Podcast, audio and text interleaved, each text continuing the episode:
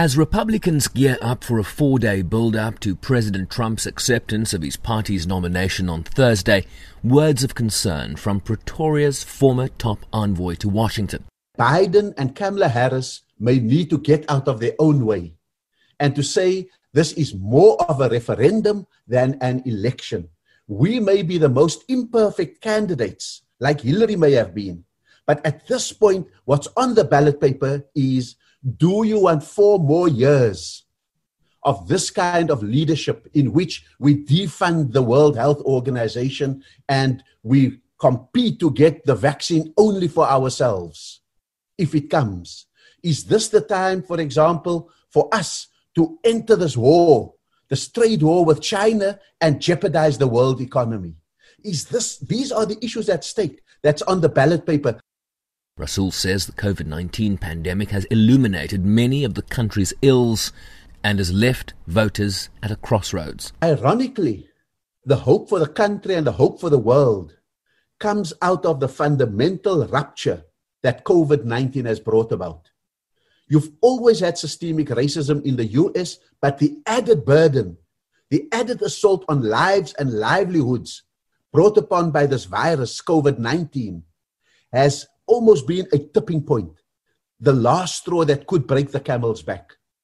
And so I think that the reason that we saw those protests was precisely because for the first time, African Americans were blown out of their complacency by the fact that they couldn't afford health care when they needed it, by the fact that there were only 15% of the population, but 30% of the deaths. 30% of the infections. And I think that that is what is having a devastating effect on people who may meekly have accepted their lot in life, but have now been moved to urgency. Despite lagging in the polls, President Trump enjoys the benefit of incumbency. All three of his predecessors, Bill Clinton, George W. Bush, and Barack Obama, each securing second terms. And he will seek a boost from this week's convention as he lays out his vision for the country? I don't think that unity will be the result of what comes out of November, whoever wins. But what I do think is it's a moment of recoil. Hopefully, a moment of recoil in which, if the Democrats were to win, they could push for the reset button and to say, we need the chance to rebuild our bridges with fellow Americans who may have been alienated.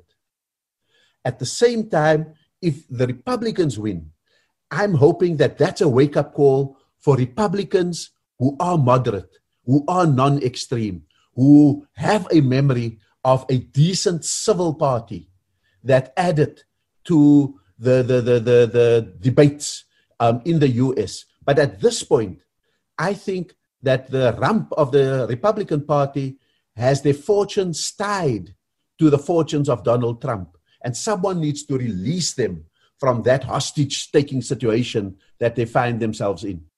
Rasool echoing the view that American presidential elections have global implications. If we get this moment of reset right, we have an opportunity to turn around, even by degrees only, the situation in the Middle East.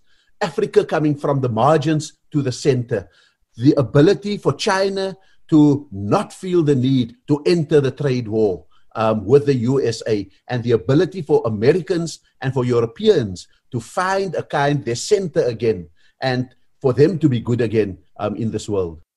President Trump expected to speak on each of the four convention nights this week, hoping to cut into Biden's almost 10 point lead nationally. Sherwin Bryce, SABC News, New York.